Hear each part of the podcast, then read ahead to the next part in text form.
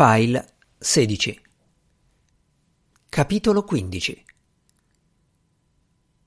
Mi sono messo gli occhiali scuri, ho ricomposto la mia espressione e sono entrato nell'aula. Dentro c'erano una trentina di ragazzi, maschi e femmine, molti vestiti in colori autunnali, chi seduto in poltrona, chi sul divano e chi sulla moquette beige. Murray si muoveva in mezzo a loro e parlava facendo tremare la mano destra con gesti stilizzati. Quando mi ha visto, ha sorriso imbarazzato. Io, per apparire svettante, mi ero messo in piedi appoggiato alla parete e tenevo le braccia conserte sotto la toga nera. Murray era nel bel mezzo di un monologo contemplativo. La madre di Elvis sapeva che il figlio sarebbe morto giovane Parlava di gente che voleva ammazzarlo. Parlava di quella vita. La vita di una star di quel genere e di quel calibro. E quella vita non è forse strutturata apposta per farti fuori prematuramente. È proprio questo il punto, no? Esistono regole e linee guida ben precise. Se uno non ha il buon gusto e l'intelligenza di morire quando è giovane, lo costringono a sparire e a nascondersi, come se dovesse farsi perdonare qualcosa di vergognoso. Il sonnambulismo del figlio era fonte di preoccupazione per lei. Temeva che potesse buttarsi giù da una finestra. Io mi sono fatto questa idea sulle madri. È proprio vero che sanno tutto. Questo genere di credenze popolari ha un fondo di verità. Hitler adorava sua madre, sono intervenuto io. Un'improvvisa ondata di attenzione, non accompagnata da parole, identificabile soltanto in una ben precisa convergenza di quiete, una tensione interna. Ovviamente Murray continuava a muoversi per la sala, ma in modo più ponderato, scegliendo con cura i suoi percorsi tra la gente seduta sulle sedie e quella seduta a terra. Io ero sempre appoggiato al muro, con le braccia conserte. Elvis e Gladys adoravano farsi le coccole, ha detto lui. Elvis dormì con sua madre nello stesso letto fin quasi all'approssimarsi della maturità fisica. Tra loro usavano un linguaggio infantile. Da bambino Hitler era molto pigro, le sue pagelle erano piene di insufficienze, ma Clara gli voleva bene, lo viziava, compensava le attenzioni negategli dal padre. Era una donna tranquilla, modesta e pia, oltre a essere brava a cucinare e nella cura della casa. Ogni giorno Gladys accompagnava Elvis a scuola e poi andava a riprenderlo. Lo difendeva nelle piccole scaramucce per strada, inveiva contro gli altri ragazzini se cercavano di maltrattarlo. Hitler sognava a occhi aperti. Prendeva lezioni di piano, dipingeva schizzi di musei e di ville. Passava un sacco di tempo in casa a ciondolare. Clara chiudeva un occhio. Lui era il primo dei suoi figli a essere sopravvissuto oltre l'infanzia. Altri tre erano morti. Elvis si confidava con Gladys, portava a casa le ragazze per fargliele conoscere. Hitler scriveva poesie per sua madre. La madre e la nipote furono le donne che più influenzarono la sua psiche. Quando Elvis andò sotto le armi, Gladys si ammalò e cadde in depressione. Avvertiva qualcosa che forse aveva a che fare non solo con lui, ma anche con se stessa. Il suo sistema extrasensoriale le inviava tutta una serie di messaggi inquietanti. Cattivi presagi, cupa tristezza. Non ci sono grossi dubbi sul fatto che Hitler fosse quello che chiameremmo un mammone. Muttersünchen, ha mormorato distrattamente un ragazzo mentre prendeva appunti. Io l'ho guardato circospetto e poi, d'impulso, ho abbandonato la mia postazione contro la parete e ho cominciato a fare su e giù per l'aula come Murray, fermandomi ogni tanto per gesticolare, ascoltare, fissare lo sguardo fuori dalla finestra o sul soffitto. Quando Gladys si aggravò e fu ricoverata, Elvis non sopportava l'idea di starle lontano. Rimase tutto il tempo al suo capezzale. Quando sua madre si ammalò gravemente, Hitler mise un letto in cucina per poterle stare più vicino. Cucinava e faceva le pulizie. Quando Gladys morì, Elvis fu travolto dal dolore. La accarezzava nella bara. Continuò a parlarle con quel loro linguaggio infantile finché non la misero sottoterra. Il funerale di Clara costò 370 corone. Hitler pianse davanti alla sua tomba e cadde in un periodo di depressione e autocommiserazione. Si sentiva profondamente solo. Non aveva perso soltanto la sua adorata madre, ma anche il senso di casa, di focolare.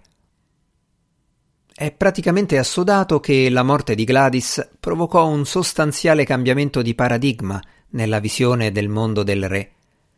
Lei era stata la sua ancora, era lei a dargli sicurezza. Cominciò a ritrarsi sempre di più dal mondo reale, a entrare nello stato della sua stessa morte. Per tutto il resto della vita Hitler non riuscì più nemmeno ad avvicinarsi alle decorazioni natalizie perché sua madre era morta vicino a un albero di Natale. Elvis faceva minacce di morte e ne riceveva, faceva incursioni negli obitori e cominciò a interessarsi agli UFO. Si mise a studiare il bardo Tondol, comunemente conosciuto come il libro tibetano dei morti. È una guida alla morte e alla rinascita. Anni dopo, in preda ormai al mito di se stesso e al suo profondo senso di isolamento, Hitler teneva ancora un ritratto della madre nel suo spartano alloggiamento di Obersalzberg e cominciò a sentire un ronzio nell'orecchio sinistro. Io e Murray ci siamo incrociati più o meno al centro della stanza, evitando di poco lo scontro. Proprio in quel momento è entrato Alphonse Stompanato, seguito da diversi studenti, forse sulla scia di un'onda magnetica di eccitazione, una specie di frenesia che vibrava nell'aria. Si è accomodato su una sedia, panciuto e musone, mentre io e Murray ci giravamo intorno a vicenda per poi allontanarci in direzioni opposte, evitando di guardarci. Elvis rispettò i termini del contratto. Eccessi, decadimento fisico, comportamenti grotteschi e autodistruttivi, gonfiore e una serie di danni cerebrali autoinferti. Il suo posto nella leggenda se l'era assicurato, morendo giovane e in un modo orribile e totalmente inutile, aveva preso gli scettici in contropiede. Adesso nessuno poteva dirgli niente. Probabilmente sua madre aveva già visto tutto anni prima di morire, come su uno schermo a 19 pollici. Murray, lieto di passarmi il testimone, se n'è andato in un angolo dell'aula e si è seduto a terra, lasciando a me il compito di camminare su e giù e gesticolare da solo nel bozzolo della mia aura professionale di potere, pazzia e morte. Hitler si definiva un viandante solitario venuto fuori dal nulla, Mangiava caramelle per il mal di gola, faceva monologhi interminabili a chiunque gli capitasse a tiro, abbandonandosi alle libere associazioni, come se il linguaggio gli arrivasse da una sterminata distesa al di là del mondo e lui fosse un semplice strumento al servizio della rivelazione. Sarebbe interessante sapere se, quando era nel Führerbunker, sotto la città in fiamme, rievocava i primissimi giorni della sua ascesa al potere. Chissà se pensava ai gruppetti di turisti che visitavano il minuscolo paesino dove era nata sua madre e dove lui stesso aveva trascorso diverse estati insieme ai cugini, a girare su carri trainati da buoi e a costruire aquiloni. I visitatori ci andavano per rendere omaggio a quel posto, il luogo natale di Clara. Entravano nella fattoria, frugavano in giro circospetti. Gli adolescenti si arrampicavano sul tetto il numero dei visitatori cresceva costantemente. Scattavano foto, si infilavano qualche oggettino in tasca. E a un certo punto arrivarono le folle vere, fiumane di gente che invadevano il cortile e intonavano canti patriottici, disegnavano svastiche sui muri, sui fianchi degli animali della fattoria. Le folle si riversavano anche nella sua villa sulle montagne. Le persone erano talmente tante che Hitler era costretto a barricarsi in casa raccoglievano sassolini nei punti dove lui era passato e se li portavano via come souvenir.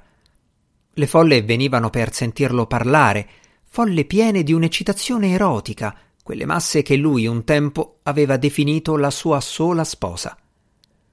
Parlava e intanto chiudeva gli occhi, serrava i pugni, torceva il corpo fradicio di sudore, tornava a forgiare la sua voce per farne un'arma capace di emozionare. Crimini a sfondo sessuale. Così qualcuno ha definito questi discorsi. Le folle venivano per essere ipnotizzate dalla sua voce, dagli inni di partito, dalle parate a lume di torcia. Fissando la moquette ho contato a mente fino a sette. Un secondo però. Tutte queste cose sembrano estremamente familiari, praticamente ordinarie. Le folle arrivano, si esaltano, toccano e si ammassano. Gente che anela a farsi trascinare. Cose comuni, giusto? Niente di tutto questo ci è estraneo. E invece, evidentemente, in queste folle doveva agire qualcosa di diverso. Ma cosa? Permettetemi di pronunciare con un filo di voce quella parola terribile che ha fatto il suo ingresso nella lingua inglese moderna tramite l'anglosassone, il tedesco antico e la lingua norrena. Death. Morte. Molte di quelle folle si adunavano in nome della morte. Erano lì per tributare il loro omaggio ai morti. Processioni, canti, discorsi, dialoghi con i morti, litanie di nomi di gente morta. Erano lì per vedere pire e ruote infuocate, migliaia di bandiere inclinate per l'estremo saluto, migliaia di persone in divisa listate a lutto. C'erano file e squadroni, sfondi elaborati, vessilli rosso sangue e divise nere. Le folle venivano per formare tutte insieme uno scudo protettivo contro la propria morte. Diventare una folla significa tenere a bada la morte. Staccarsi dalla folla significa rischiare la morte in quanto individui, dover affrontare la morte da soli. Era soprattutto per questo motivo che le folle accorrevano. Erano lì per essere una folla. Murray era seduto all'altro capo dell'aula. I suoi occhi esprimevano profonda gratitudine. Ero stato munifico con il potere e la pazzia che avevo in dotazione, permettendo che la mia materia di specializzazione venisse associata a una figura infinitamente inferiore, un uomo che se ne stava seduto in poltrona a sparare ai televisori. Non era questione da poco. Avevamo tutti un'aura da preservare e condividendo la mia con un amico stavo mettendo a repentaglio le cose che mi rendevano intoccabile. Mi si fecero tutti intorno, studenti e docenti, e nella confusione di frasi sentiti a metà e voci orbitanti mi sono reso conto che noi eravamo una folla. Non che avessi bisogno di una folla in quel momento, anzi, meno che mai in quel momento. In un luogo simile, la morte era una questione strettamente professionale. Io lì mi sentivo a mio agio, ero padrone della situazione. Murray è riuscito a raggiungermi e mi ha accompagnato fuori, fendendo la folla con la sua mano svolazzante.